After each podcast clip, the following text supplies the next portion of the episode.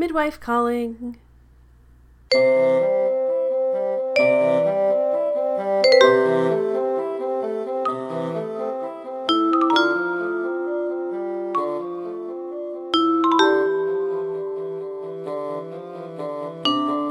Hello, and welcome to Popular Opinion, a Call the Midwife podcast, where we take each episode of Call the Midwife one by one without spoilers. I'm Jan Moffat. I'm Dr. Paul Moffat, not that kind of doctor. And this week we're talking about the third episode of the third season of Call the Midwife. This episode was directed by Juliet May and written by Liz Lake. Juliet May directed the last episode, the second episode of season 3, and this is not the last we will see of her, but this is Liz Lake's only episode writing Call the Midwife. All right, so let's get into the recap. Mature Jenny narrates about working all hours and how the nuns rose early no matter what. Over lunch, they discuss Chummy's upcoming birthday. Meanwhile, Sister Julienne gets a phone call and recruits, recruits Trixie to help her go to the women's prison to provide care. They arrive at the prison to poor conditions and angry inmates. They meet Stella Krangle, who is due any day, June, who has just given birth, and Maureen, who is angry. Sister Julienne and Trixie are upset and mount a crusade for better care. Meanwhile, Fred buys theater tickets to My Fair Lady off a couple on the dock, selling them later to Jenny and Cynthia for Chummy's birthday. In the clinic, Kathy Baker has varicose veins but doesn't want to wear the ugly stockings. She later wakes in her house and bangs her leg, hurting herself. Her husband Stan takes her to Dr. Turner's office where she is booked into the maternity home for high blood pressure and hurt for her hurt legs. So the opening here sets up like this is a Sister Julienne focused episode, and the opening voiceover about like we all worked hard, uh, but the nuns got up even when we didn't. Mm-hmm. I'm like, I'll I'll put my cards on the table. Uh, this is not my favorite episode of Call the Midwife ever because I feel like there are a lot of ideas that are kind of begun but not fully developed. Mm-hmm. And one of those is like the idea that this voiceover sets up for us is the nuns work harder even than the midwives, and let's take a moment and focus on what the nuns work on. And I don't think that, even though it's focused on Sister Julienne, I don't think it quite pays off in the whole episode that she would have worked like Yeah, I agree. this is the kind of story that Jenny could easily have done. Mm-hmm. And if you want to tell us a story about how the the nurses worked hard, but the nuns worked even harder, I'd like to have seen something that only Sister Julienne could have or would have done, which I don't think this story is. I think we'll get to that a little more. Maybe. But and I I wonder if talking about this episode might make the plots fit together a bit more, but it does feel like a puzzle piece of plots that don't all really connect to each other. Mm-hmm. And I think that the Sister Julienne story is the strongest story, which is probably why they chose to focus on it in these beginning mm-hmm. moments, but they added a lot of extra stuff to this episode. I really like I really love like these moments in this episode. We see it right at the beginning and we'll see it later on in the episode of like Sister Julienne getting up and preparing for her morning devotions and later mm-hmm. preparing for Compline by herself and like I think that's really well done. I like that there isn't dialogue, there isn't like voiceover or we just see her praying. Hmm. Yeah. I feel like it's very effective. So I'll say that for sure on the good. Like when I say this isn't my favorite episode of Call the Midwife, I still really like it though. Mm, absolutely. it's a high bar. The voiceover says that the sisters, we were all uh, trying to make the world a better place or whatever, but the sisters were in service of a larger cause. And that's one of the things that I'm like, I feel like they say that in the first voiceover, and I suppose it's all left to subtext the rest of the episode. Mm-hmm. And I maybe would have liked it just a little bit stronger in the payoff. Yeah, absolutely. So they go to this prison Mm-hmm. where they haven't had a midwife or haven't had proper care for these women in like a month, a while. Yeah, they tell us the amount of time. I didn't write down I the amount of time, either. but it's like, I mean, uh, Stella hasn't seen a midwife in weeks. Mm-hmm. And she's nearing the end of her pregnancy, where you would see, you know, today you would see your doctor at the end of your pregnancy. You're going every week, hmm and uh, there's also June, who's just given birth and had her baby taken away, which is the major theme of what happens to these women in prison: is their babies are taken away from them, Yeah, and and not had any postpartum care, and so Yeah. she's like, it's just awful. She's clearly in a lot of pain, and the wardens are like, well, if she needed someone, she should have told us. Like, I think she did tell you by screaming out in pain. yeah, You know? yeah. The three women that we see in the prison, and uh, Stella gets by far the lion's share of the story, but Mhm. They're all there kind of for thematic reasons, if not necessarily plot ones. Like Yeah. June, it's about uh, showing. I mean, all three of them are, but June is about showing that they aren't getting the care that they need in prison, the like necessary postpartum pre- care, and then when uh, they try to transfer to a hospital, the prison's like res- very resistant.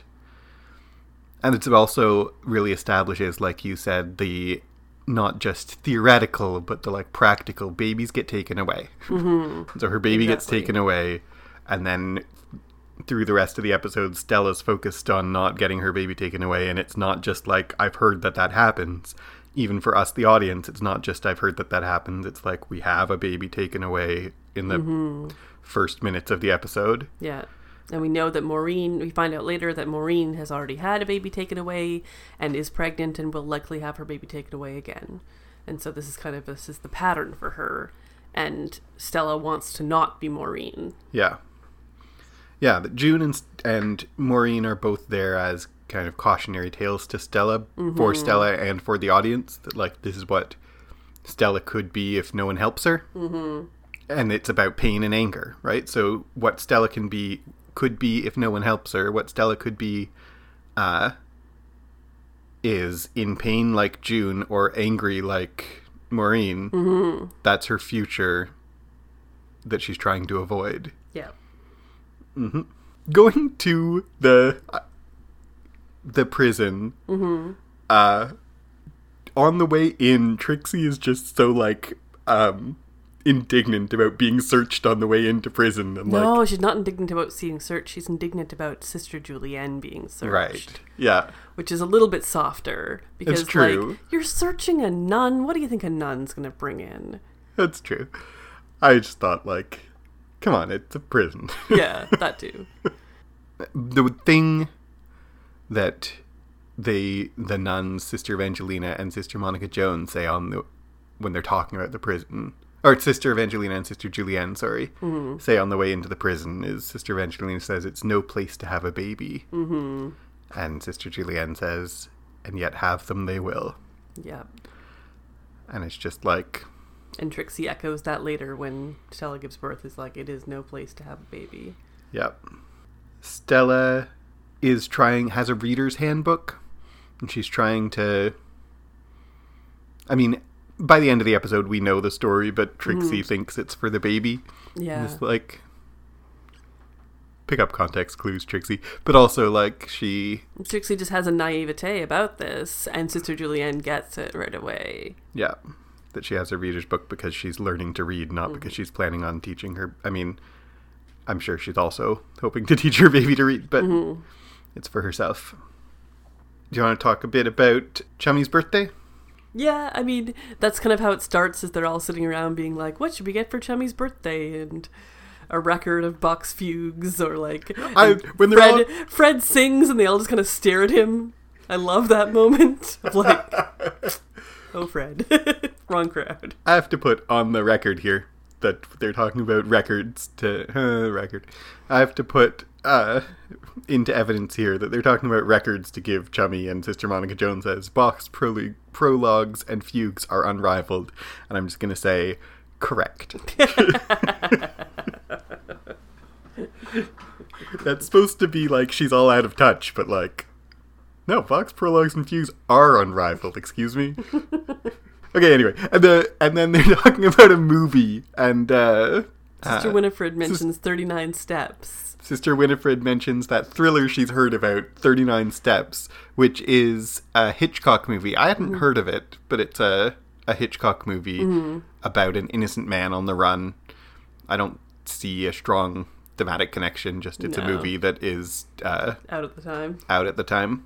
But she says, This movie I've heard of, I heard a lot about, Sister Evangeline says, heard about or seen? And Sister Winifred looks very sheepish but doesn't answer. She doesn't answer. like, She is obviously always- sneaking out to see movies. yeah, there's always a case like the younger nuns are just have a little bit more freedom than, than a sister Evangelina would like. Yep. And again, though, like it's funny.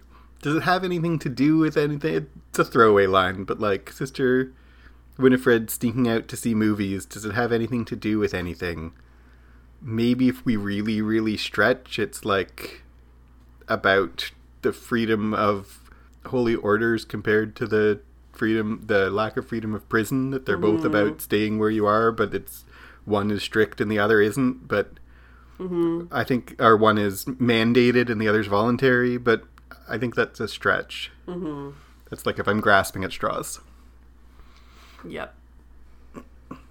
So Fred buys these tickets off of the people at the dock who are so sketchy. Like, come on, Fred. Although Fred's sketchy. So I think that's why he doesn't recognize it because Fred is not entirely on the up and up himself most of the time. No. So he's so a con artist maybe has trouble recognizing a con artist, but he should have more he should be better at recognizing a con artist. Because he's uh, always on the lookout for a deal. yeah, he is. He's like, by the end of the episode, we find out that those tickets are fake, and it's just like, no doubt. Yeah, exactly. that was the least shocking, shocking reveal in the history of the world mm-hmm. when they go eventually. And it turns out the tickets aren't real. Yeah. So the last plot point, not quite, actually, there's one more, but Kathy Baker is the pregnant mom who's the poplar mom that Jenny's seeing. And she's got varicose veins in her legs, and she's she's really upset because her husband thinks she's beautiful, Mm-hmm. and she doesn't want to be not beautiful. Mm-hmm. Yep. And that's basically the plot of her story throughout the whole episode. Yeah. She won't wear the uh, stockings. She'll insist on wearing tights because they make her legs look beautiful, but Mhm. they're causing her pain. Yeah, exactly. And as Jenny says, varicose veins and bandages aren't beautiful. hmm like, but we see. Uh, I don't think in this. I think in the next section, but it's just a little moment where like she get does the whole thing of like getting up early to put on makeup and do her hair before her husband wakes up to see her, sort of thing. Yeah, exactly. That I famously think of that from Marvelous Mrs. Maisel, Yeah, which if you haven't watched that, you should. And it's uh, she's much get up. it's a comedy, but she's it's the same idea. She like sets an alarm, gets up early, puts on full makeup and hair, and then goes back into bed for her husband to wake up and pretends that she just woke up like that. exactly, exactly. When they've been married, they have like th- three kids, two, kids. two kids. They've been Been married for very a long time. Anyway, Yeah, it's just like oh, wow. one one last thing in this section. They're all going to see My Fair Lady, and they want to play the records in the common area. And Sister Evangelina says, "I've lived through two world wars and the Blitz, but I think Julie Andrews might polish me off." she storms, She storms off. away. Like- She's so grumpy. I love her. so in our next section, uh, Sheila sends away for a pregnancy test, but needs Dr. Turner's signature. She's excited but cautious as she doesn't feel right. Trixie and Sister Julienne arrive at the prison again to find Stella Krangle mo- working mopping the floor. She gets into a fight with Maureen and the midwife's helper. They meet Tom Hereward, the chaplain for the prison, he's helpful with providing compassion for Stella. Sister Julienne talks with Stella about her trying to learn to read and write, and she is very stressed about her baby being taken away from her, despite having a fiance. The fight has to go on the record, and Stella is distressed and begs Sister Julienne for help. Meanwhile, Kathy Baker is having a hard time with bed rest and is worried about losing her husband because she can't look her best. Sister Julienne finds a book of Peter Pan for Stella to learn to read, and Sheila gets the results for pregnancy test, which are negative. She's worried something is wrong, so Dr. Turner finds a doctor who can run tests and give her a surgery. Let's talk about uh, Sheila and and Dr. Turner. Yeah, so this is the other plot in this episode. So it's like like I said, it's got a lot of plots in this. So this is like mostly because I feel like we've gotten to the point now in season three where we have so many characters that we don't want to give up any of their threads at any given time. And Sheila and Dr. Turner are such strong characters for the show and have become such a linchpin that they have to keep their plot going, Mm-hmm. which is good, but it's also uh, a little bit grates against some of the other stuff happening. I feel like they could have lost some of the plots in this episode to kind of leave room for that couple Mhm. because I love them so much. Yeah, so it, it goes doesn't get a lot of time, but it gets a lot of emotional weight. Mm-hmm. That Sheila wants to be pregnant, but she's pessimistic. The downsides of being married to the uh, local doctor that she can't get a secret pregnancy test and surprise him. yeah, is that he has to sign because he's the doctor, not because he's their husband, right? I assume. I assume that too. Maybe I'm wrong. That's what I thought. Was it because he's her GP? He has to sign to send a pregnancy test in. Yeah. But you're right, though. I don't know. It could be because he's her husband. But people do. Hmm. I don't know. Yeah. Until you said that, it never occurred to me Yeah. that it wasn't because he's her. He's the doctor. I love their conversations about uh, gynecology. That, on one hand, they're both professionals and they know what they're talking about, and so they can talk very frankly with each other. But on the other hand, Sheila's a little bit like, you're also my husband, and I don't really want to talk about all the like inner workings of my body with you. I want it to be a bit of a mystery and, and like an exciting surprise when I say, "Hey, we're having a baby." So I want it's it to be you can- romantic. yeah, exactly. So I feel like both of them have this like this knowledge and this way that they can talk to each other, but also they both feel awkward that they have to talk about this with each other. I think it's very sweet, It is very sweet. And that he's very like, no matter what happens, you you tell me, and you just watch my face. And then when Mhm. she's like, maybe I'm not pregnant, and he's like, well, let's get the test and find out, and we're together. I'm like, Mhm. I like it. Me too. Uh, and then by the end of the ep- the this section, you just recapped. We find out that uh, she's not pregnant. Yeah. She goes to the the surgery she gets is exploratory, Mhm. like it's uh, it's discovery surgery, Yeah. and they- they find out that the TB has changed things. Yeah. That's later in the episode. So she goes. She's worried that she's not going to be pregnant, and uh, Patrick says TB is a serious disease. Mm-hmm.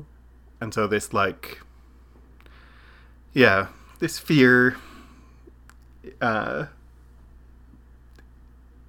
in their story um and then we're back in the prison back in the prison uh Stella and Maureen have this fight in the prison that reminds me uh, so much of the very first episode of the show. when the Mm, women have a fight on the street and only Sister Evangelina can break it up. Yes, that's really true. I forgot about that fight. But That's yeah. I'm also honestly, I can't watch uh, something with women in prison without thinking of like Orange is the New Black Mhm. and like how this is taking place in the 50s and that is taking place in the now and like things haven't changed much in a prison.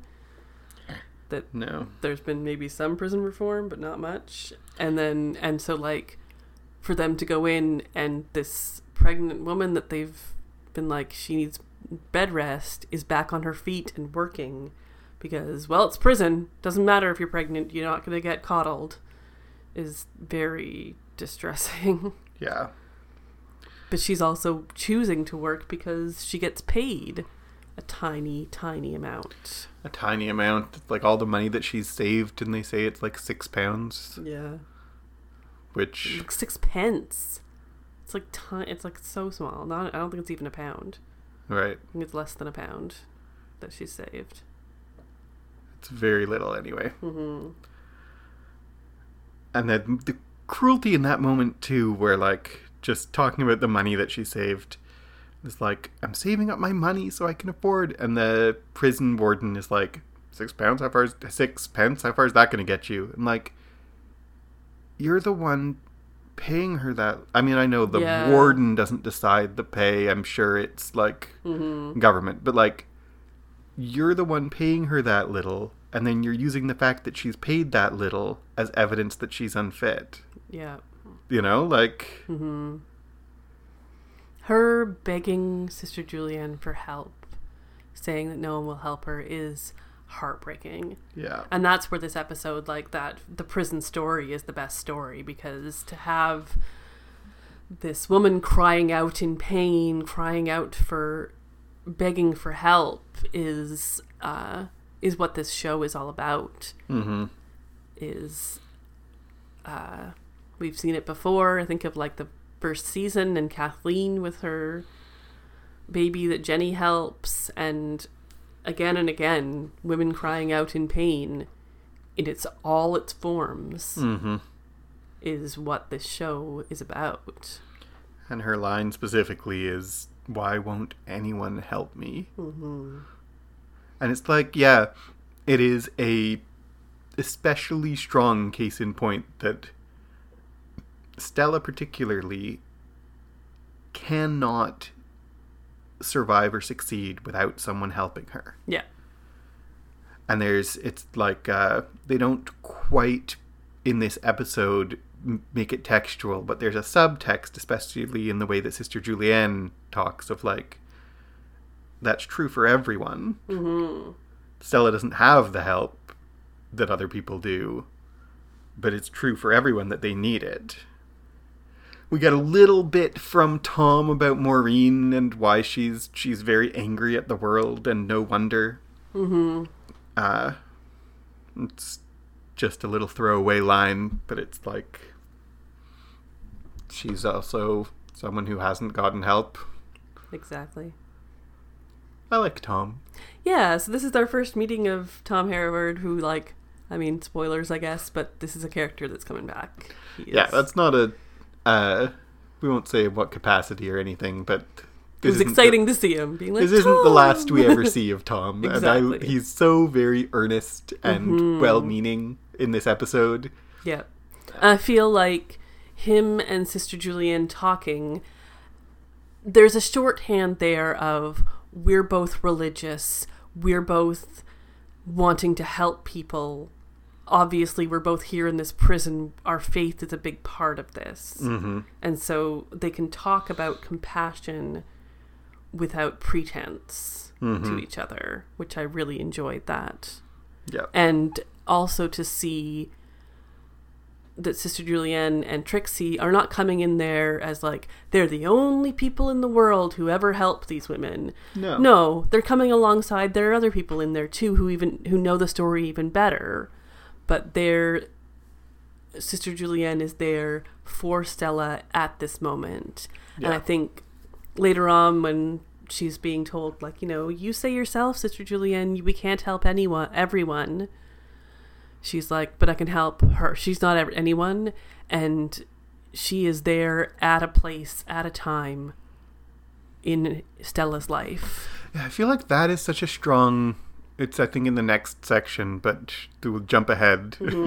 that moment that Trixie says, "You say yourself, we can't help everyone," is such a strong moment in this episode and in the show mm-hmm because like we can't help everyone, but I can help her. mm-hmm and it's the continual dilemma of Yeah. the show, right?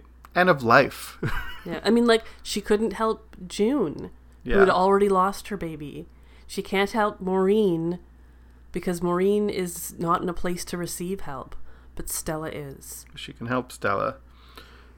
And it we usually see it is one of the things that I of kind of a different perspective on Sister Julienne because we usually do see, see Sister Julienne as the voice of like you do what you can and you move on. Mm-hmm. Exactly. And this time we see Sister Julienne being like you do what you can and then you do more. Mm-hmm. right? exactly. Um, she gives Stella a copy of Peter Pan to mm-hmm. learn to read. What do you think about that? Like, of all books, this is another thing where, like, I, feel like if this was a stronger episode, it would be a meaningful book. Mm-hmm. And I'm not sure I see it. Yeah, but a book. Peter Pan's good. Yeah, I but love a Peter boy Pan. that doesn't want to grow up unless she wants to grow up, and so like it's. Yeah, I don't really see where it's connected, aside from the fact that she has a boy and names him Peter later. It's about dreams, they say, and defeating monsters by dreaming. I just I don't quite see why Peter Pan. It's a hopeful book, Yeah. and she needs some hope. Yes. And she needs an interesting story when she's been reading basic readers. Yeah. So, Um one last thing about the prison is just when they arrive at the prison and the guard is like, You're not in the logbook and Sister Julienne says, Nevertheless. Nevertheless. and it's just like love it. That is Sister Julienne being so calm and powerful. Yeah, exactly, exactly. Nevertheless. Nevertheless, I do feel like you said that Sister Julienne. This could be a story about any of them at the beginning, but Sister Julienne, by virtue of being a nun, commands a different respect Yeah. when it comes to this situation and is able to do different things that if Jenny if it was Jenny in the situation couldn't have done. Mm-hmm. I mean, maybe. I'll, I'll buy it. Season one, Jenny couldn't have, but we've seen before someone like Trixie being like, I am a professional and you will respect me. Yeah. And like wielding some real authority by virtue of her profession. Mm-hmm. But doesn't have the connections that Sister Julienne has at the end for Yeah. getting her job. Kathy gets checked into the maternity ward and talks about how she doesn't want to disappoint Stan by not being beautiful because he could have picked anyone. Yeah. It's kind of a. There's not a lot of story there. Mm-hmm. I think maybe it's to set off the difference between Stella and Kathy. That Stella has no man there and is not worried about losing anyone except for her baby, whereas Kathy doesn't even seem to really care that she's having a baby. It's the fact that she's like lost her figure and is worried about losing her husband because of that Yeah. and she's very superficial. Yeah. But I don't think we ever see any depth from Kathy, even though, like, yeah, it's just all superficial. And it's a story we've seen before. It's a story we've seen Midwife? before. so right? I feel like it really lifts out. Yeah. Yeah. It's a fine, like it's a fine story, but we yeah we've seen it before, and it, we're not getting depth in this episode that we haven't gotten in other episodes. We're not hmm. getting a perspective on that story that we haven't already gotten, except maybe a little bit with Stan's reaction at the end. Yeah. Yeah. Speaking of which, Jenny delivers Kathy's baby, but she struggles and her husband is stressed out in the waiting area. He comes to meet the baby, but Kathy vomits and he runs away.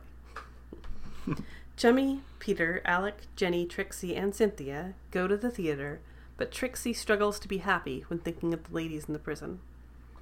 Alec and Peter discover that the tickets are counterfeit, so they head to the pub to play darts instead.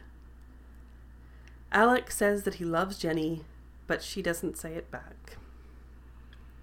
Stella goes into labor and Trixie goes immediately to help. Her and Sister Julienne deliver the baby, a boy. Sister Julienne returns the next day to help her with her hearing and uncovers the truth that there isn't a fiance after all. Sister Julienne is upset because she cannot lie for her, but attempts to help her regardless. Meanwhile, Trixie has lice, and Sister Winifred gleefully helps her. Kathy and her husband bond, with him feeling guilty about being squeamish and getting past her insecurity. Sister Julienne talks to Fred and continues to try to do everything she can to help Stella. Yeah. So like, uh, for, let's just get out of the way. We said this already, but Mhm. uh, the tickets were fake. The tickets were fake. Color me unsurprised. hmm They go play darts instead, and Chummy is really good at darts, which is a, which I love. Yeah, me too. Me too. And Jenny is not good at darts, which again, color me unsurprised. yeah, exactly. exactly. I also love them going off on their date. Jenny and Alec, Chummy and Peter, Cynthia and Trixie, Yeah, exactly. arm in arm, arm in arm. and they really like they do lampshade that. Yeah. They're like, well, arm in arm. Yep, exactly. Oh, and uh, about this whole thing, they're all the nurses are all drinking Campari, and I totally agree with Jenny and Cynthia. Campari is terrible. I don't think I've ever had Campari. What even is it? It's a it's an herb liqueur. It's bright red. It's very very bitter. Hmm. Very bitter. And usually you would drink it with like a bit of com- you it's like uh you drink it like whiskey and soda. So a bit of Campari and then lots of soda.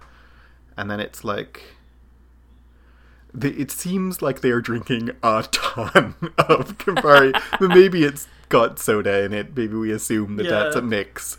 If it's straight Campari, they're like going to die. they're huge tumblers full of Campari, Yeah, it must be a mix. but it's like it's very, very, very bitter. Hmm. And maybe I it would grow on me, but I didn't. I didn't like it very much. No.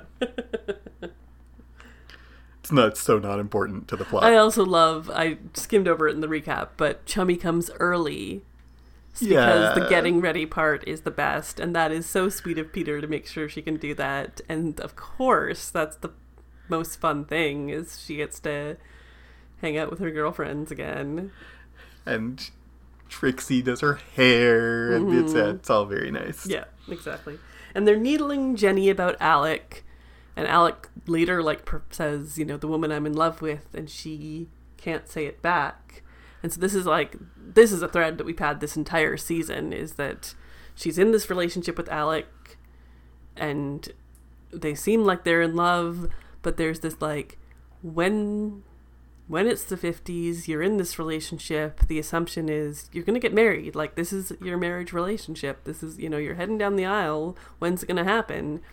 And Jenny just, like, doesn't want to rush and doesn't want to leave her career because if she mm-hmm. gets married, it feels like that's going to be the end of of what is she's established as her career so far. And we've seen from the very beginning that Alec likes her more than she likes him, or like Yeah. Alec likes her more than she likes the idea of him. Even Yeah. maybe maybe she likes him perfectly fine. I don't like this. I love you. Thank you. Is such a worn out TV trope, and I don't yes, like it. that's true. That's true. I've seen it like a million times. I roll my eyes at it. Hmm. Yeah. It's like what it's dramatizing is that the uh, affection in the relationship is uneven, which is sad and is a thing that happens and is sad when it does. hmm But like, I just. I've seen it's it's worn out to me. Yeah. But the way that tri- that Jenny articulates it, talking to Cynthia about like, I like him lots. I just don't want to be married and have kids. And like you said, she doesn't say it in this episode, but in previous ones, give up my career. Like, And it's a shame that she doesn't have that option. mm-hmm. And even like Trixie is still working as a midwife a little bit, but she's not.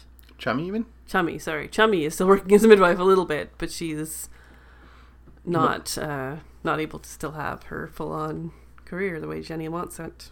Yeah, And her calling. It's not just like her career, it's her she feels called to it. So to leave that is a big deal. mm-hmm. we have oh, and uh, I don't know. Trixie has lice. Yes. What did you want to? I don't know what to make of that other than Only- oh that- dear. only that like uh we've heard of Winifred having to pick nits before, and so of course it's Winifred sister Winifred picking the nits and like she just always has a smile. I love Sister Winifred so much because of like She like how many people can could pull off? She looks like she is genuinely having fun picking Yeah. nits out of Trixie's hair. Yeah. Trixie is not having fun. No, definitely not. This is the section where you find out that Stella's been lying. yeah, She, doesn't, have, a fiance. because because Sister Julienne is trying so hard to help her, and she's like, well, maybe if I can find the fiance and call him back from his boat and all that stuff, and then she meets the baby, finds out his name is Peter, and he's like, not after his dad, and the penny drops immediately. hmm Sister Julienne is not stupid. No. So she immediately is like, oh, there's not a fiance, of course. But then, because she's figured that out, she can't lie. Yep. And that's part of the religious order life of hers is like, maybe if this was one of the midwives as opposed to the nuns, they could lie. I don't think so. I don't think so. I guess it's like an official hearing, so I guess they would be in big trouble if they lied. Yeah. But like But there's no debate for her about No. lying whatsoever. No, it's true. I think maybe you're right. If it was uh, one of the midwives, they would like consider the. It would be a moral dilemma whether to lie. But Sister Julienne has no dilemma, Mm-hmm. or like she feels she has an internal dilemma, but she has no inability to decide what to do. Yeah, exactly. Uh, and like, But she talks to Fred and she makes as many phone calls as she can, and it's really hard. But she's working, you know, she's like, I'm going to do everything I can, hmm which I love. and Stan comes back and feels Stan. Uh, sorry, Kathy's husband. Kathy's husband Stan like is so happy about the baby, but then seems to be unhappy that Kathy isn't looking glamorous. But then comes back and is like, "No, I was just uh, feel like I'm letting you down, is why I left, and I never will again." I was and like, okay. Yeah. I mean, his reaction, I said his reaction might be the only thing that is a little bit uh, fresh in this story, which is that, you know, we have a moment of thinking that she's right. Yeah. And then he comes back and is like, no, it was, yeah. I just, it's I'm afraid hard. to let you down. Yeah, it's hard for me, and I mean, I'm sure they do exist, and I know they do exist, but it's so hard for me to wrap my brain around a person who would actually be upset that their wife looked poor after giving birth. Yeah. Like, are there really people who would, like, why are you with someone who you're worried would be mad at you for not looking good after giving birth? If you're worried that your partner is going to be upset with you for not looking perfect all the time, don't be with them because you're not going to look perfect all the time. That's why, like, in sickness and in health is in the vows. Yikes. Indeed. Anyway, that's just a little side rant about like, don't be in a relationship with someone who you can't trust to love you despite when you look like garbage. And it's like they're trying, they've, it's early on, Kathy said she didn't want to let him down, and then now he says he doesn't want to let her down. yeah, But it's a little bit too like he she doesn't want to let him down by looking less than perfect, and he doesn't want to let her down by leaving when anything gets hard. Mm-hmm. like those are not equal. yeah, exactly, exactly. but anyway, they both feel loved at the end, and yay. Yeah, exactly. So Alec comes by, bringing theater tickets and taking back his profession of love to make things easier. Dr. Turner accompany yeah. Dr. Turner accompanies Sheila to the doctor, and they find out that she has scar tissue from TB and is unlikely to be able to conceive. Stella has her hearing, and Sister Julienne arrives late to speak well of Stella, and say she has found a place for her to be a cleaner, and so she gets to keep her baby. She continues to learn to write and writes a lovely letter to Sister Julienne to say thank you.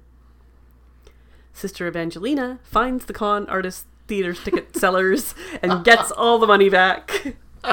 Mature Jenny narrates about hope through darkness, and all the nurses find out that they have lice. the end. um, Sister Evangelina getting the money back, and then she gives them all a lecture Yeah, exactly. Of like, you all wanted a bargain, and Fred's like, I should have just given you the tickets, and Yeah. she's like, it's not just Fred's fault though, you jumped on a bargain too. Yep. Uh, actually, she gives the lecture first, and then she gets the money back, which is very Sister Evangelina. She Yeah, doesn't. exactly. She gives you the harsh first and the moral first, and then she gets you your money back and makes things good. Yeah, exactly. and I'm just like, they don't show the scene of like her taking down those con artists, but like, I love, I love to imagine it because she would be the best. just like, give me that money.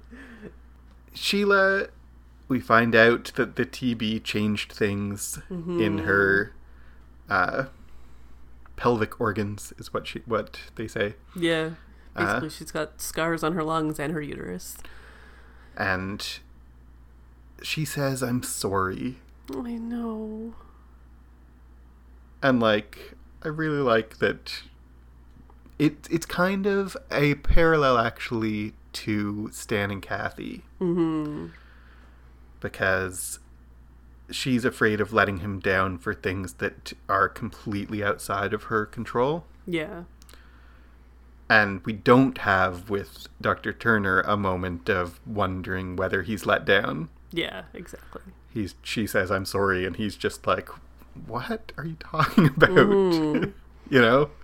I really like his reaction there Me too. that he doesn't have a moment of like yeah, you should be. Yeah, you know? exactly. Exactly. Even as a fake out for the audience. He's just Mhm. like sorry. so Yeah. many dreams came true and blah blah blah. Uh so I like their relationship through this whole episode. Mm-hmm.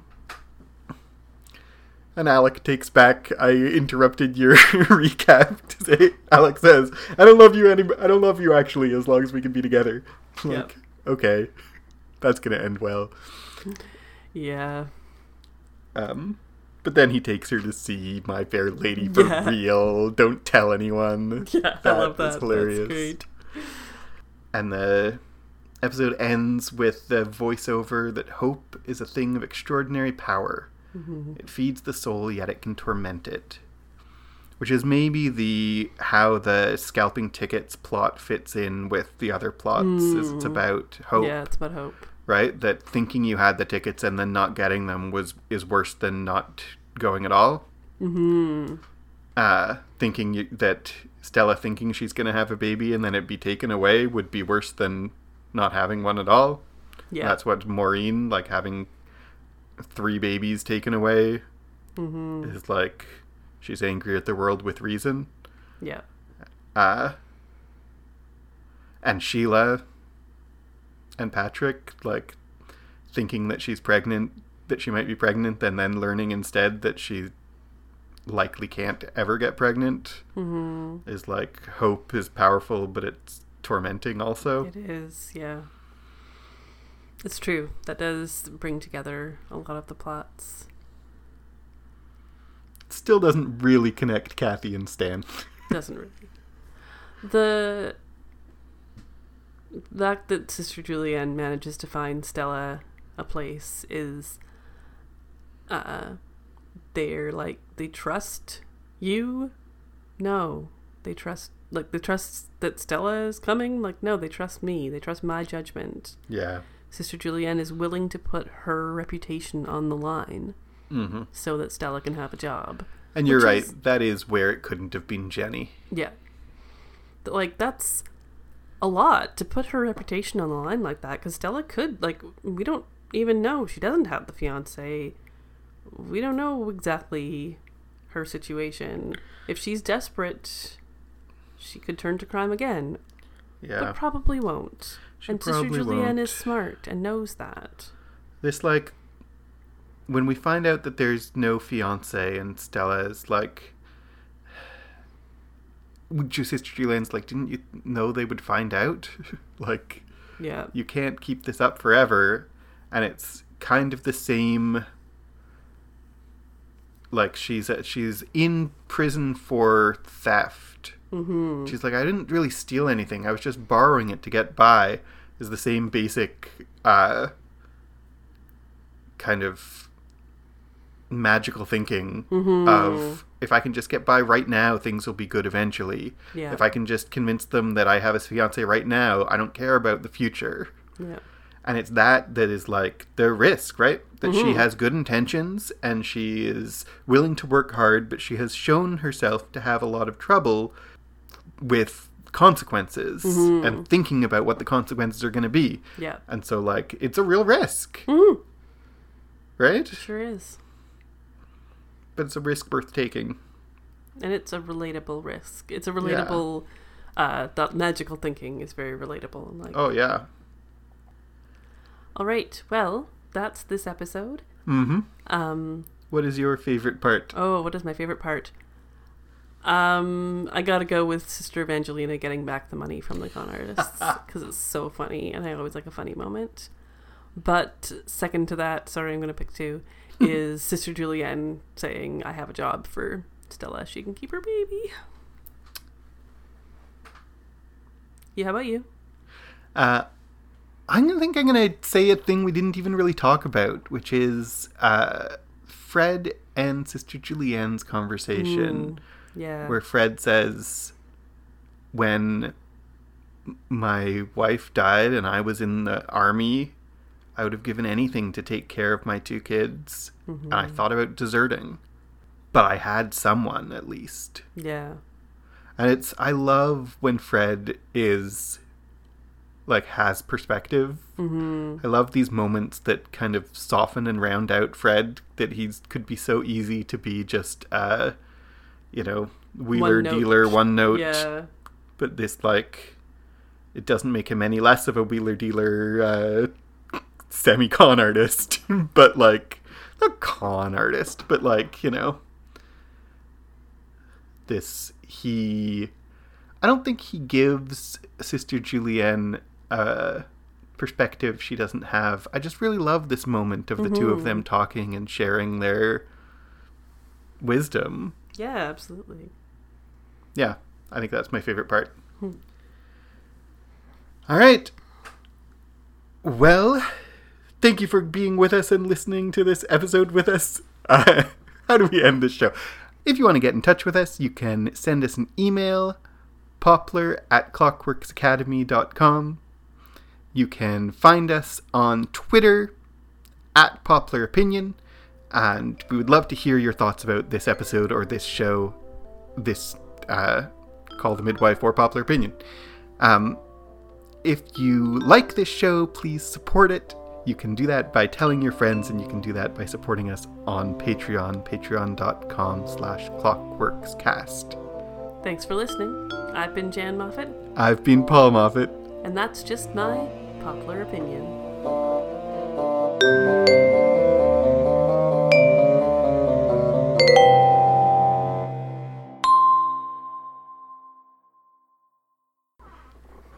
How does this end? usually, usually do the outro. Yep. That's fine. That's fine.